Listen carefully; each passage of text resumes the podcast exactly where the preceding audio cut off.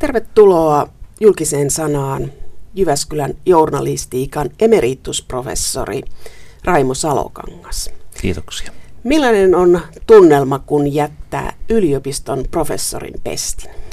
No mä ehdin siinä olla neljännes vuosisadan ja, ja se on aika pitkä aika, että ajattelin, että, että kyllä tämä jo riittää ja sitä paitsi aikakin on sellainen, että tarvitaan uutta väkeä. Digitaalisuus teki hommasta erilaisen. No se teki toimittajan työstä erilaisen ja se tietysti heijastuu sitten myöskin siihen, että kuinka toimittajia koulutetaan. No entäs sitten yliopistomaailma, sekin on muuttunut. Se on muuttunut myös erittäin paljon, mutta siihen ei ehkä tämä digitaalisuus niinkään vaikuta, vaan kaiken maailman tulostavoitteet ja, ja muut määrälliset mittarit, joiden, joiden avulla sitten yritetään olla johtavinaan yliopistoa tehokkaasti ja, ja kuvitellaan, että sillä tavalla jotenkin päästään parempaan tulokseen. Se taitaa olla yleinen ongelma kaikilla luovilla aloilla, kun tehostetaan ja yritetään laatia mittareita siitä toiminnasta. Kyllä, juu, ja ongelma on se, että aika usein niitä mittareita luovat sellaiset, jotka eivät oikeastaan tiedä, mitä mitataan ja miksi. Ja mitä ne ihmiset tekee. Niin. No, mitä Raimo Salokangas jäi kaipaamaan yliopistolta? Opiskelijoita. Yliopistossa olen ollut töissä koko työikäni ja eiköhän se ole nähty, mutta että opiskelijat, jotka vaihtuu koko ajan, ajan niin, niin heidän kanssaan on ollut mukava työskennellä ja, ja heitä jonkin verran kyllä jäi ikävä. Kun aloititte opinnot, elettiin 70-lukua. Oliko ylihärmäläiselle ylioppilaalle itsestäänselvyys, että jatkaa yliopistoon? No itse asiassa mä vain synnyin Ylihärmässä, mutta olen isokyröläinen noin varsinaisesti. Naapurikunta kuitenkin. Ei se ollenkaan itsestään selvää ollut. Siis äh, lähimmät maisterit olivat kirkonkylässä 15 kilometrin päässä, eli olivat oppikoulun opettajia ja oma tausta ei ole millään tavalla akateeminen. Eli siis eikä myös, enkä, enkä myöskään ole maanviljelijän poika, joten mitään tämmöistä ikään kuin perittyä ammattia ei ollut, joten oli tietysti selvää, että jokin ammatti täytyy, täytyy hankkia ja kun pärjäsin koulussa hyvin, niin vaikutti aika selvältä, että no yliopistoon ilman, että tiesin oikeastaan, että mitä siellä yliopistossa tehdään. Tämä on mainio, kun äh, sanoit, että että ainoat maisterit oli siellä kirkonkylällä opettajia, että, että se oli merkittävää siihen aikaan, 60-70-luvulla, että joku oli maisteri. Kyllä, joo. Siis, no, eivät ne oppikouluopettajatkaan kaikki maistereita olleet. Oli siellä ihan ylioppilaspohjallakin vielä epäpäteviä opettajia ja kandidaatteja, mutta periaatteessa ja enemmistö oli maistereita ei heitä nyt tietystikään, kun tausta oli tämmöinen osannut sillä tavalla maistereina ajatella, mutta että olivat kuitenkin joidenkin alojen asiantuntijat, osasivat opettaa historiaa ja biologiaa ja matematiikkaa ja niin poispäin. Kansan kynttilät siihen Kyllä. aikaan. Mutta se oli myös aikaa, että kaikki eivät päässeet kouluun. Tai että oli kansalaiskoulu ja oppikoulu ja keskikoulu ja jako oli aika iso ja se perustui siihen, että oliko rahaa opiskella vai ei. Oli tosin va- vapaa-oppilaspaikkoja. Kyllä joo, siis se jakohan tapahtui siinä neljän kansakouluvuoden jälkeen, siis 10-11 vuoden, vuoden iässä, jolloin ikään kuin tehtiin se päätös, että, että mennäänkö oppikouluun vai, vai jäädäänkö kansakouluun. Ja, ja itse asiassa olen sitä jälkeenpäin miettinyt, että ainoa valintakoe, missä olen koskaan ollut, oli, oli keskikoulun pääsykoe. Yliopistoon ei ollut pääsykoetta. Mulla oli sen verran hyvät paperit, että pääsin papereiden perusteella. Siihen aikaan se vielä oli mahdollista, siis historiaa opiskelemaan. Ja aika nopeasti opiskelitte, että sitten 70-luvun lopulla lisensiaatti ja väitöskirja 80-luvun alussa. Mutta se, mikä mietityttää Raimo Salokankaan urassa, niin miksi sitten historioitsijasta tuli journalistiikan professori? Joo, sitä olen itsekin miettinyt. Tota, mm, mä opin lukemaan sanomalehdestä viisivuotiaana. Ehkä se jotakin jo, jo merkitsi, eli mä olen lukenut kaikenlaisia tekstejä viisivuotiaasta ja, ja myöskin aika paljon sanomalehtiä. Ja tota, jotenkin tuntuu, että Mä tuossa kauan aikaa sitten löysin äitini komerosta kasan papereita, jossa oli, oli tota, jokin mun esseeni lukioajalta ja se koski lehdistöä. Ja, ja näin jälkeenpäin myöskin huomasin, että haa, tai tiesin, että mikäs mun lähteeni oli ollut. Eli oli jonkinlaista tämmöistä teoreettisehkoakin kiinnostusta lehdistöä kohtaan siinä vaiheessa. Mutta tota, se mulla koskaan tullut mieleen, että tiedotusoppia menisi lukemaan. Ehkä tiesin, että semmoinen oppiaine on olemassa. Itse asiassa mun alkuperäinen pääaineeni oli englanti. Ja tota, sitten hyvin pian kuitenkin totesin, että, että ei tämä kielitiede nyt oikein kiinnosta. Ja mua kiinnosti käytännön kielen osaaminen, mutta, mutta ei niinkään se kielen teoreettinen puoli, eli näin kielen välineenä. Ja, ja historia, joka oli mun sivuaineeni siinä vaiheessa, niin, niin kun siitä sitten tuli mun, mun pääaineeni. Se oli toinen tämmöinen, vanha kiinnostuksen kohde. Raimo Salokangas opiskeli Turussa, niin Helsingissä ja Tampereella opiskelijaelämä oli aika kiihkeetä, mutta oliko se sitä Turussa? Kyllä Tekivätkö opiskelijat vallankumousta? Kyllä se sitäkin oli. Siis ylioppilaskunnan vaalien aikaan yliopistonmäellä ei kymmentä metriä päässyt eteenpäin, ettei joku ollut jotain lappua käteen työntämässä. Ja, ja tota, sielläkin oli, oli aika tiukat nämä, nämä poliittiset rajat. No Turku oli ehkä siitä, tai no en tiedä kuinka muualla oli, mutta Turussa kokoomus oli kaikkein suurin aina. Aina myöskin oli myöskin aika vahva, vahva vasemmisto. Mutta tota, mä en ole koskaan ollut kovin hurahtavaista tyyppiä, tyyppiä että, että enempikin seurasin katseella sitä touhua. Vaikka sinulla onkin päälläsi maripaita ja samettipuku, kyllä, joka no. oli 70-luvun univormu. No joo, tämä nyt on kyllä ollut mun univormuni, tämä samet, musta samettitakki aika kauan ja yliopistomiehen u- univormu. Mutta se, miksi mä olin kiinnostunut tästä 70-luvun opiskelijaelämästä, niin sitten Jyväskylään perustettiin journalistiikan laitos. Ja Helsingissä opetettiin viestintää, tiedotusoppia ja toimittajia opetettiin Tampereella. Sitten oli Sanomilla oma Sanomien toimittajakoulu, sitä kutsuttiin Erkon kouluksikin. Ja se oli aikamoinen päällikkö opinahjo, että sieltä tuli päätoimittajia ja Helsingin Sanomien päällikkötoimittajia. Mutta miksi sitten haluttiin Jyväskylään journalistiikka? Joo, Tota, joo, siis tämä Sanomien toimittajakoulu on tietysti henkilökohtaisesti mielenkiintoinen sillä tavalla, että siinä vaiheessa kun valmistuin maisteriksi, niin mä tilasin sen nämä hakupaperit, mutta en koskaan lähettänyt niitä. Eli, eli Halusit toimittajaksi? Halusin. Se oli tämmöinen yksi, yksi vaihtoehto. Mutta joo, tämä, miksi Jyväskylään, niin tota, siinä oli takana nämä 70-luvun luvun melskeet.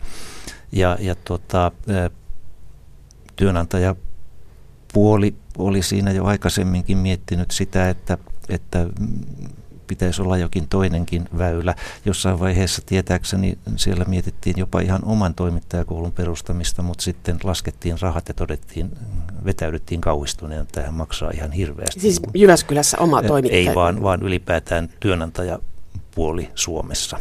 Eli se olisi tarkoittanut käytännössä muita sanomalehtiä kuin Helsingin Sanomat ja aikakauslehtiä? Mm, sitä sen tarkemmin en tiedä. Tämä ajatus ehkä hylättiin aika nopeasti, kun laskettiin, laskettiin ne kustannukset. Mutta siis mm, oli näitä, näitä tuota, komiteoita, valtion komiteoita, jotka mietti toimittajakoulutusta ja 80-luvun alkupuolella oli yksi niistä niistä ja tota, se sitten värkkäsi semmoisen systeemin, että perustetaan – johonkin uusi toimittajakoulutusväylä ja samalla sitten Tampere saa lohdutukseksi lisäpaikkoja tai lisäresursseja. Ja tuota, sitten seuraavan asteen kysymys oli se, että mihin se perustetaan. Eli ei se ollut itsestään selvää, että Jyväskylään se tulisi. Oli muitakin, muitakin paikkakuntavaihtoehtoja. No Jyväskylässä sitten keskisuomalaisen päätoimittaja Erkki Laatikainen oli erityisen aktiivinen tässä suhteessa ja, ja tuota, ymmärtääkseni juuri hän sitten, sitten ikään kuin juoksi kokoon tämmöisen rahoitusmallin, jossa Jyväskylän yliopistosäätiö, Jyväskylän kaupunki ja keskisuomalainen sitoutuivat maksamaan viiden vuoden ajan professorin ja lehtorin palkat, jonka jälkeen niistä siitä kruunun maksettavaksi. Eli maakuntalehdillä meni hyv- hyvin ja erityisesti keskisuomalaisilla, että tämä oli mahdollista, että siihen saatiin myös rahaa lehdiltä ja sitten oli yliopisto ja valtio ja Kyllä Ka- kaikki mukana siinä. Mm. Ja se oli, se oli, elettiin 80-lukua, että haluttiin toisenlaista koulutusta. No mitä siltä toimittajakoulutukselta sitten haluttiin? No Laatikaisen ja kumppaneiden ajatuksissa oli jonkinlainen ei-Tampere. Eli siis poliittinen agenda. Poliittinen agenda oli. Keskustalainen oli, toimittajakoulutus. Se oli ymmärtääkseni siellä taustalla, mutta näinhän ei sitten käynyt, koska tota, siinä vaiheessa kun tämä perustettiin, niin nämä melskeet oli jo niin paljon taustalla, että, että ikään kuin niistä ei enää tarvinnut välittää. Ja, ja kun minä tulin siihen hommaan ensimmäisenä vakituisena professorina kesällä 89, niin olin ajatellut valmiiksi, että, että tämä on yliopisto, täällä toimitaan niin kuin yliopistossa, täällä ei oteta käskyjä vastaan ulkopuolelta.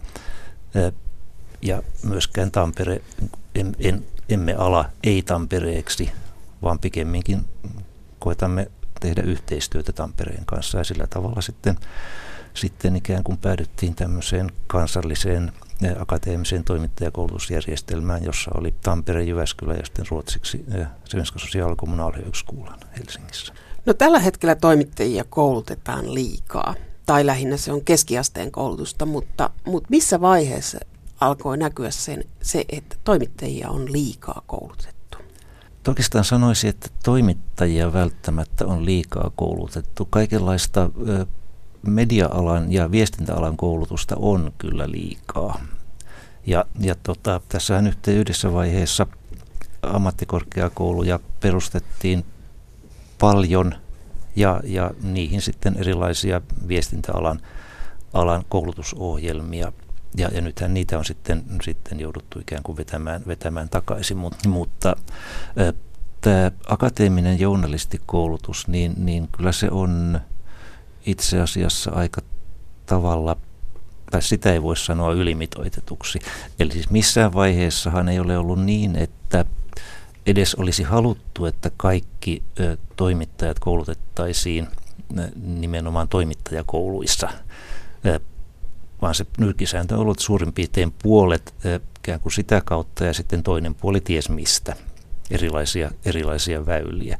Ja no nyt tietysti viime vuosina, kun medialla menee huonosti ja, ja toimittajiakin on paljon pantu kävelemään, niin, niin se tarkoittaa sitä, että se imu siellä mediassa on pienempi, mikä tarkoittaa myöskin sitä, että, että ikään kuin joutuu miettimään uudelleen sitä toimittajakunnan koulutustaustaa, eli voiko tämä suunnilleen puolet ja puolet systeemi enää toimia. No onko se toiminut, en, en tiedä onko se toiminut enää muutamaan aikaan, koska näitä väyliä on kuitenkin useampia.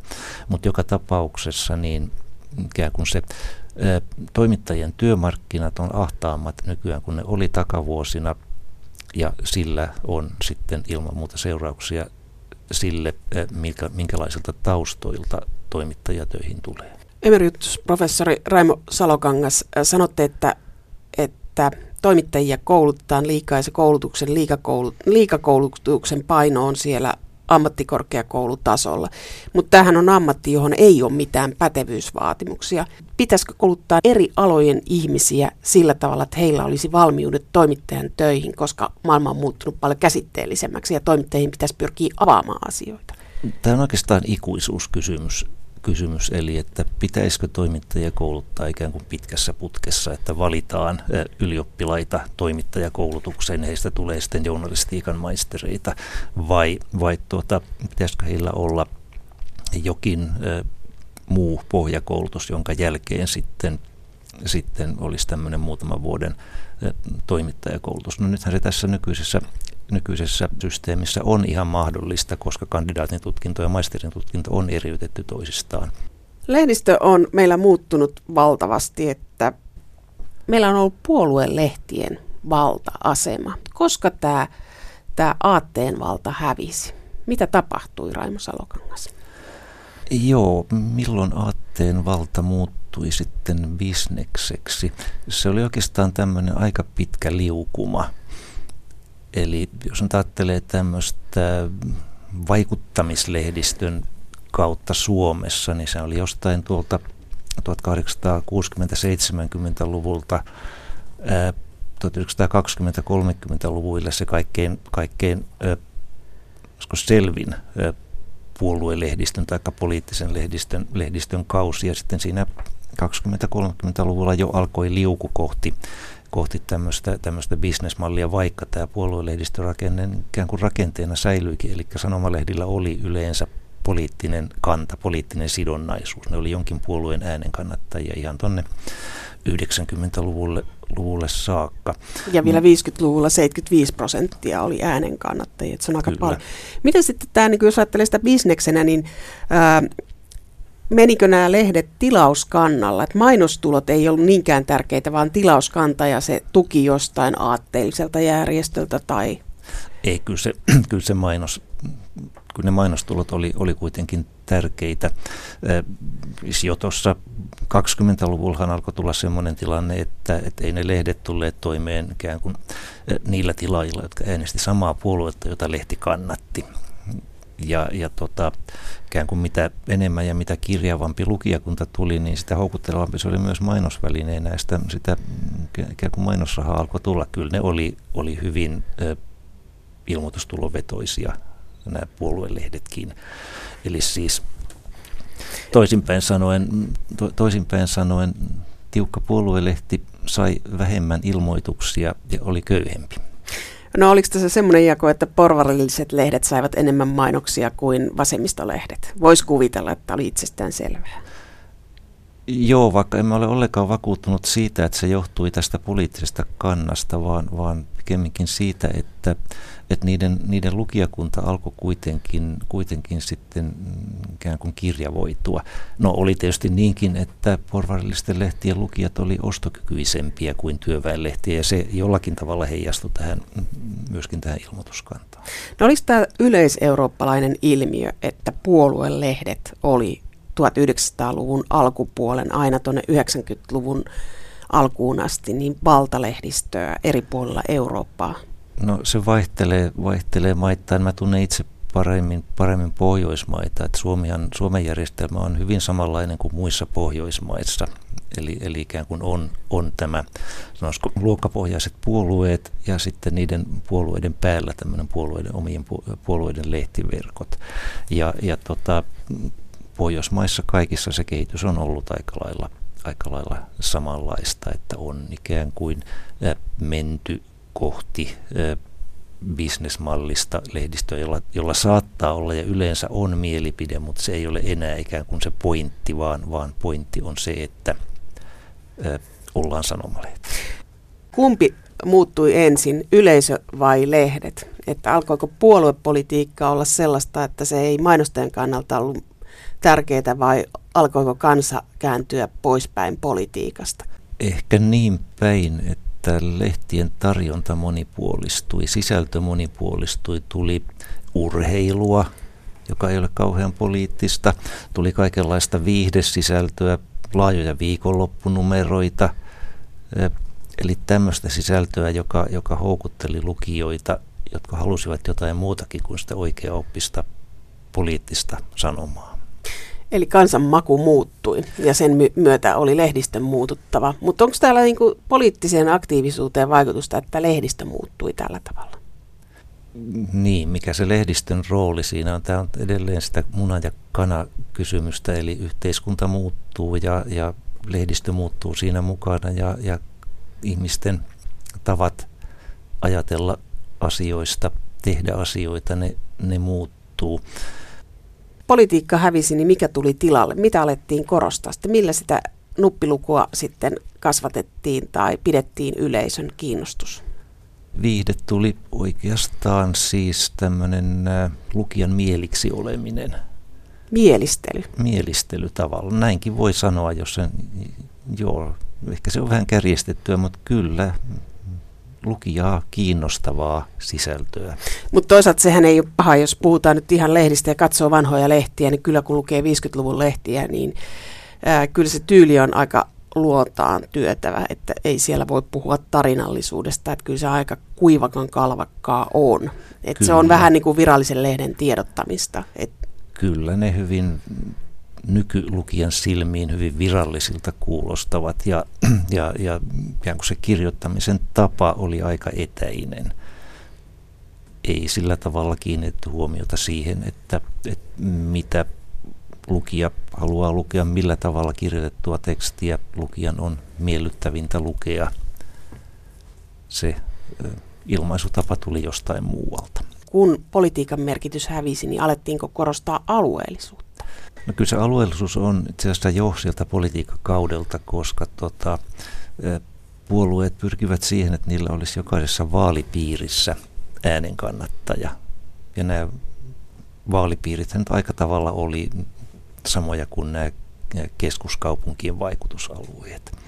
Ja, ja sitä kautta ikään kuin syntyi tämmöinen, tämmöinen levikkialue näille kunkin kaupungin lehdille ja, ja tota, nyt sitten taas tässä uudessa tilanteessa, kun lehdet eivät ole enää poliittisia, vaan alueellisia, niin sitten tästä maakunnasta, omasta alueesta on tullut se, jota korostetaan. Me olemme tämän maakunnan ääni. Se, mikä yllätti minut oli Raimo Salokangas, kun luin kirjoittamisia juttuja lehdistöstä, niin kun puhutaan, että tämä digitaalisuus on vaikuttanut siihen, että lehdillä menee huonosti. Joo, se on yksi, mutta lehdistön ää, levikin lasku ja lehtien määrän lasku on alkanut taittua jo vuonna 1998. Jo silloin. Mitä on tapahtunut? Tuo 90-luvun lama, joka siis tuossa 90-luvun alussa kaatu päälle, niin sehän vaikutti hyvinkin merkittävästi lehdistöön sillä tavalla, että sanomalehdet lakkasivat kilpailemasta keskenään. Eli maakuntalehdet vetäytyivät ydinalueilleen, eivätkä pyrkineet laajentumaan enää sinne naapurin alueelle, mikä tarkoitti sitä, että levikkiluvut laskivat, mutta että sitten ainakin lyhytaikaisesti se levikki oli kannattavampaa, koska ei tarvinnut ikään kuin myydä halvalla sitä levikkiä sinne laajentumisalueille. Mutta sitten kun seuraavassa vaiheessa, vaiheessa sitten alkoi tämä digitaalisuus ja verkko, verkko vaikuttaa. Eli, eli ihmiset alkoivat olla sitä mieltä, että, että ihmiset arvelivat tai olivat sitä mieltä, että he saavatkin verkosta kaiken sen tarpeellisen, eikä silloin tarvitse tilata sanomalehteä. Tai voi lukea sitä satunnaisesti, kun sen käteensä saa. No tässä tulee vähän sellainen, kun lukee näitä tilastoja, niin tulee sellainen olo, että ihmiset myös käänsivät selkänsä sanomalehdille, että siellä, sieltä ei löytynyt enää mitään, mikä vastasi sitä, mitä, mitä he halusivat. Että sanomalehdillä kuitenkin meni erittäin hyvin vielä 90-luvulla. Rahaa tuli ovista ja ikkunoista ja mutta että oliko se myöskin lehdistön ylimielisyyttä, että yleisö käänsi selkänsä? Ei välttämättä, en, en, en, en sitä kyllä näin arvioisi, että kyllä mä enemmänkin kallistuisin sinne, että tämä, tämä uusi mediatilanne, eli se verkko ja digitaalisuus ikään kuin aiheuttivat semmoisen tilanteen, jossa painettu sanomalehti ei enää tuntunut niin tärkeältä. No kyllä tietysti on tehty tutkimuksia, tutkimuksia joissa on haastateltu tämmöisiä ihmisiä, jotka ovat joskus tilanneet maakuntalehteä, mutta sitten lopettaneet ja, ja, ja todettu, että, että ikään kuin se heidän kokemuksensa siitä lehdestä on semmoinen, että, että se ei ikään kuin ole heidän äänensä. Eli aina on, on jokin määrä ihmisiä, jotka kokevat, että tämä ei ole minun. Raimo Salokangas, sinä aikana kun olet opettanut journalismia, niin media on muuttunut, sähköisen ja printin raja on muuttunut. Miten se käytännössä näkyy? Se on itse asiassa aika suuri murros. Tästä voisi hakea pitkänkin vauhdin. Siis kirjapainotaidon niin sanottu vallankumous, se kesti vähintään 300 vuotta. Jos Suomen oloja ajattelee, niin 400 vuotta tuonne 1800-luvun jälkipuoliskolle, jolloin ikään kuin ihmiset oikeasti alkoivat lukea ja osasivat lukea ja käyttää, käyttää mediaa, jolloin sitten alkoi meidän oloissa tämmöinen tämmöinen printtimedian median valtakausi. Ihmiset lukivat paljon, käyttivät paljon painettua sanaa.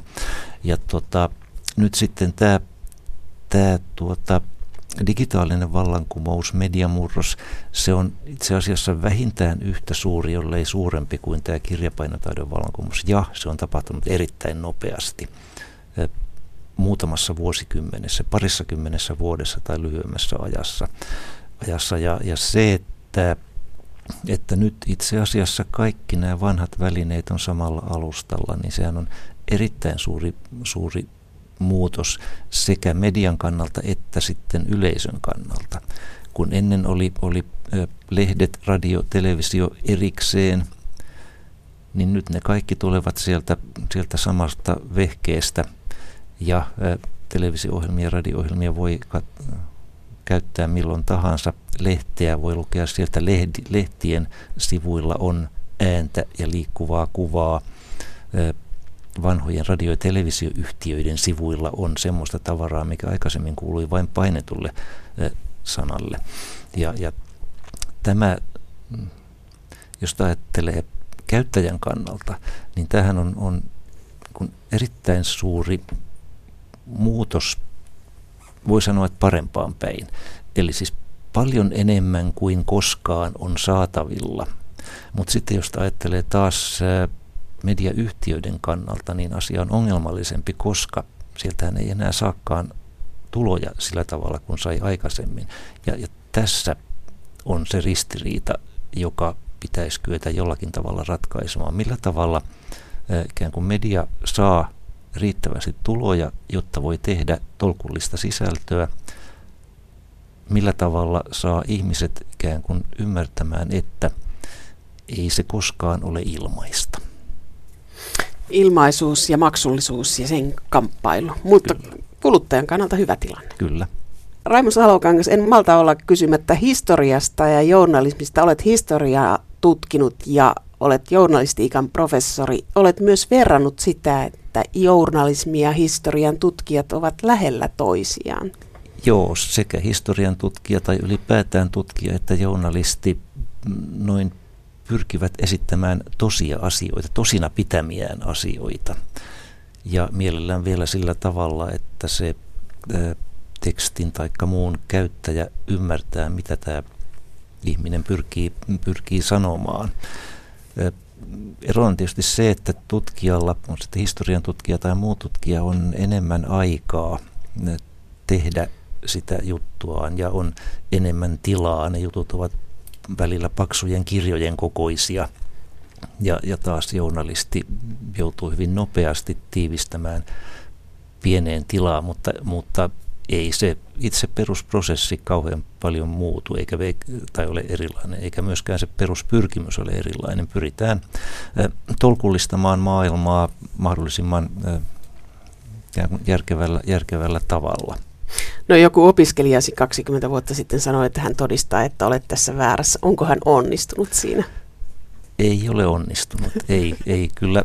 Olen entistäkin vakuuttuneempi siitä, että, että kunnon toimittajan on syytä ymmärtää historiallisia prosesseja.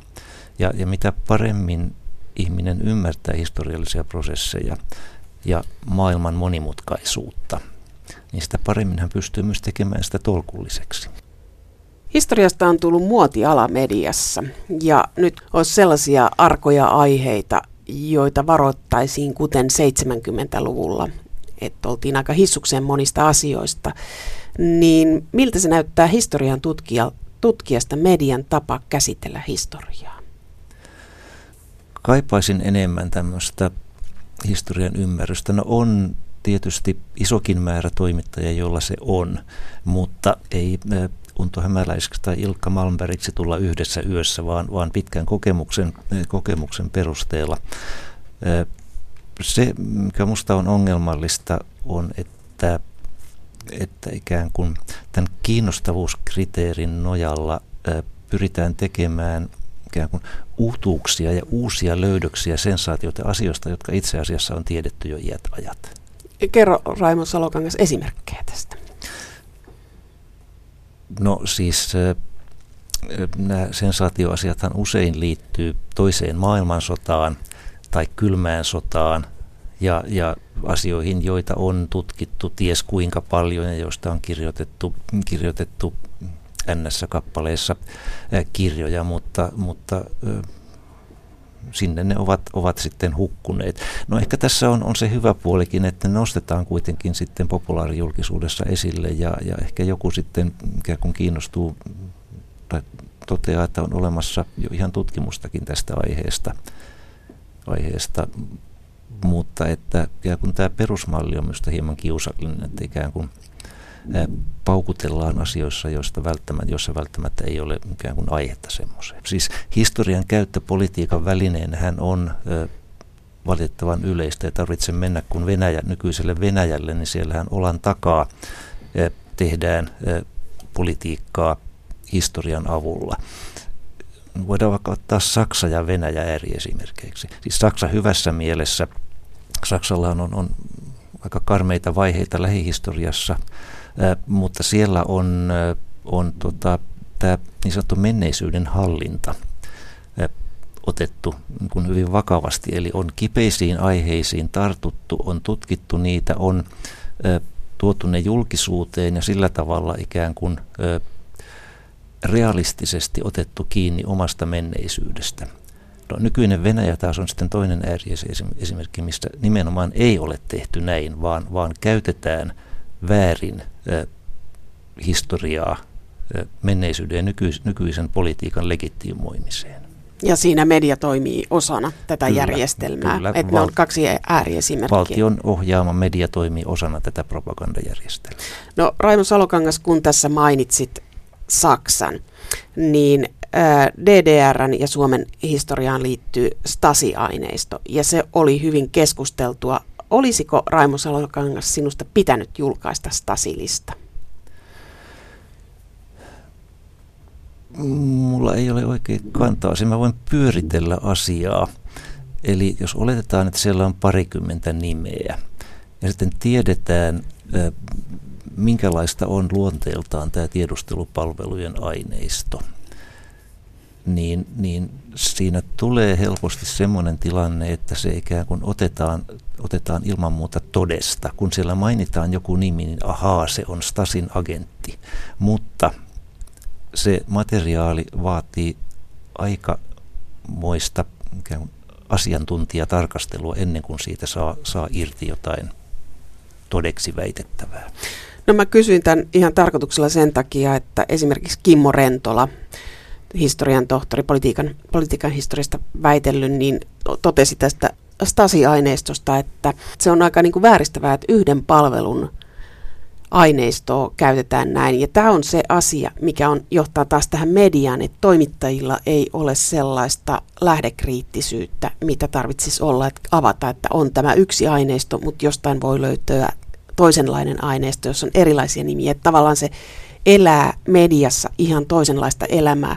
Itse kuulun siihen, joka on sitä mieltä, että se aineisto olisi pitänyt julkistaa, mutta sitten mitä enemmän lukee näitä juttuja, tulee sellainen olo, että, että sen niin kuin vääristävyys mediassa, että avoin yhteiskunta tarvitsee sen, että julkistetaan, mutta sitten on ihmisiä, jotka on sillä listalla ja joku toinen ryhmä on toisella listalla.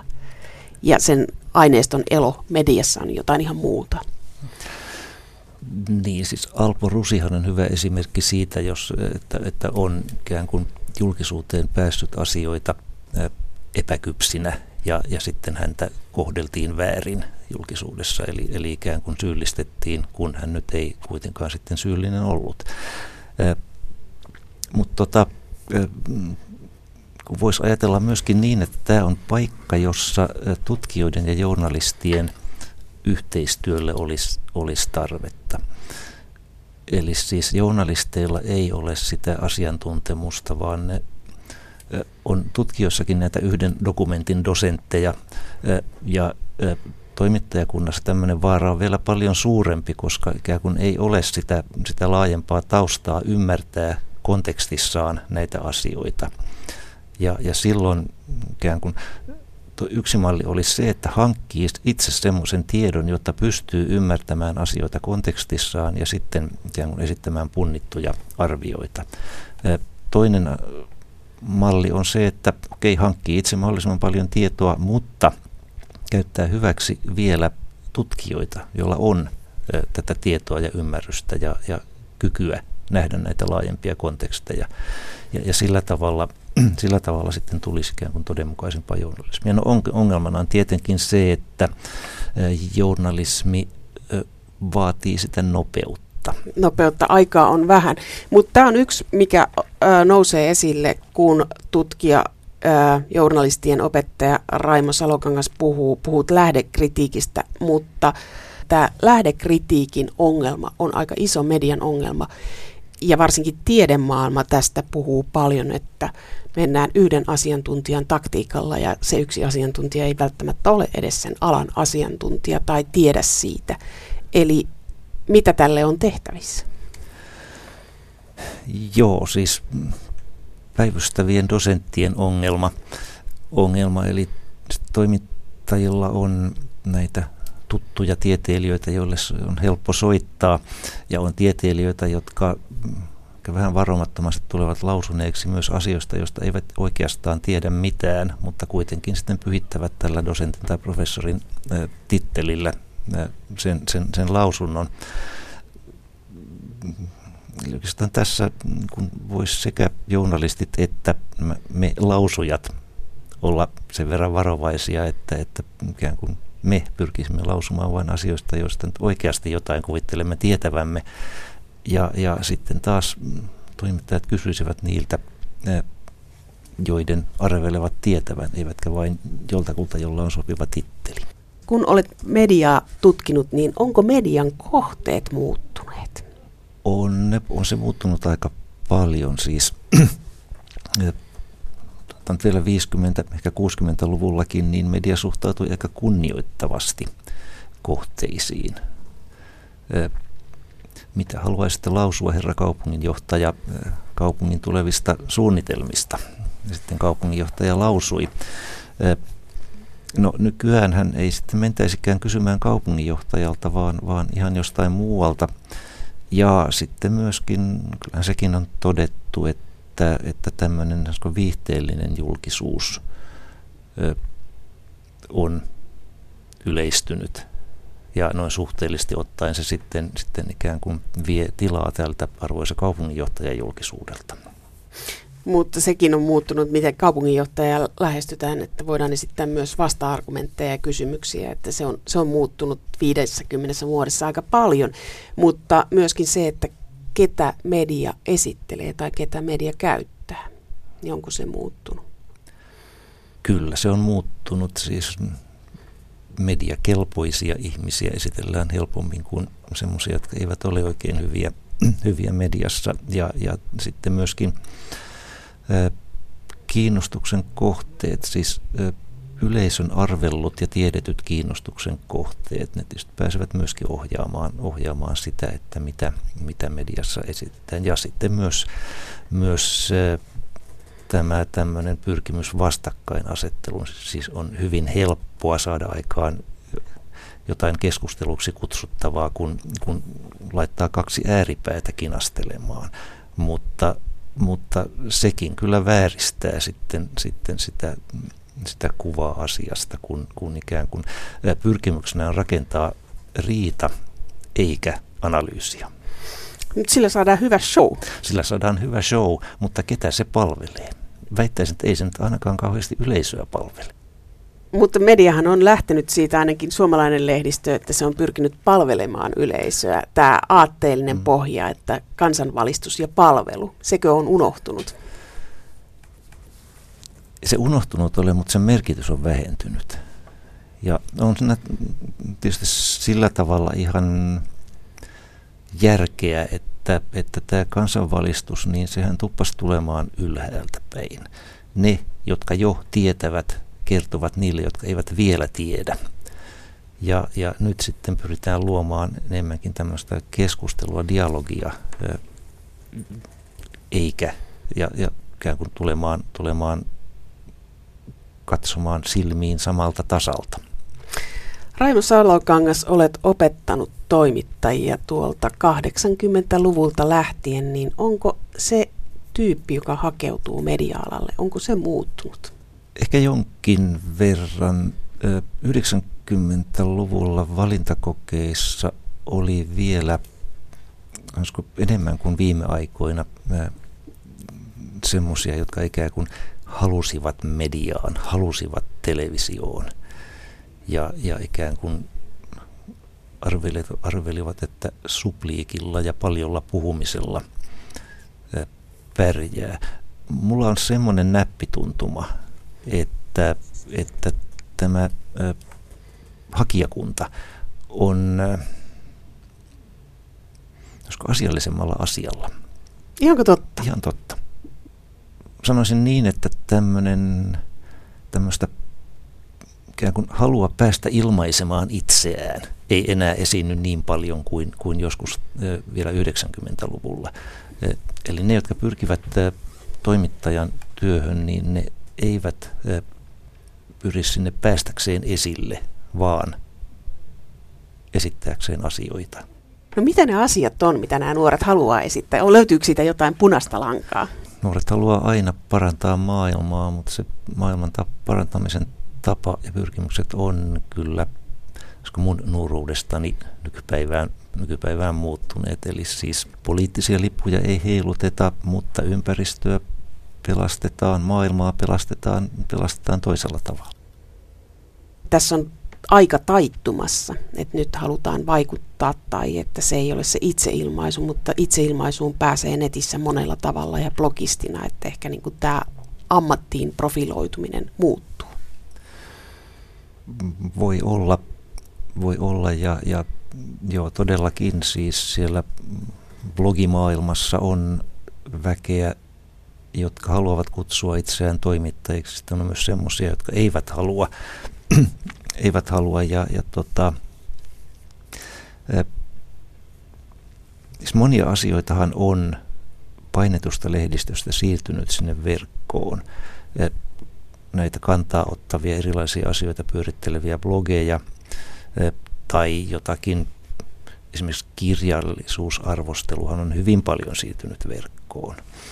Ja, ja, ja tämän tyyppinen, jolloin, jolloin niin kuin, se on tavallaan demokratisoitunut. Kuka tahansa voi olla julkinen kannanottaja, kuka tahansa voi kirjoittaa kirja-arvosteluja tai konserttiarvosteluja. Ja, ja tämä on, on sitten ikään kuin vienyt tältä varsinaiselta medialta tilaa. Miten se vaikuttaa näihin nuoriin? Ovatko he itse ahkeria blogisteja tai luovatko he jo opiskeluaikana oman median? Mun havaintojeni mukaan mitään tämmöistä erityisen suurta blogistiryntäystä ei ole, ei ole opiskelijakunnasta näkynyt. Tosin itse olen ollut aika tämmöinen huono sosiaalisen median käyttäjä. Mulla on tasan yksi Facebook-kaveri. Kuka se on? Työtoverini Turo Uskali, joka, joka tuota, perustaa Facebook-ryhmän jokaiselle kurssille ja meillä on Turon kanssa yhteisiä kursseja. No eikö opiskelijat vähän hämmästele proffaa, joka ei ole Facebookissa? He tuntevat minut ja, ja tietävät, että mä teen sitten muita asioita. Mutta Raimo Salokangas, olet jättänyt yliopiston ja nyt olet vapaa. Sulla on yksi harrastus, tai sanotaanko harrastukseksi vai bisnekseksi sitä, sinulla on kustantamo, Blue Moon. Miksi olet 2000-luvun alussa perustanut tämmöisen kustantamon? No itse asiassa se oli kyllä vaimoni, vaimoni ajatus ja, ja minä sitten, sitten tota, lähdin siihen mukaan, totesin, että juu, tämähän onkin hyvä. Hyvä ja, ja hän sitä on, on enemmänkin, enemmänkin vetänyt kuin minä. Me siis äh, kustannamme hyviä käännösdekkareita muutaman vuodessa ja, ja tota, vaimo alkoi suomentaa niitä jo, jo tuossa hyvä aika sitten ja olen itsekin nyt tässä viime vuosina muutaman suomentanut ja siellä on taas yksi pöydällä työn alla.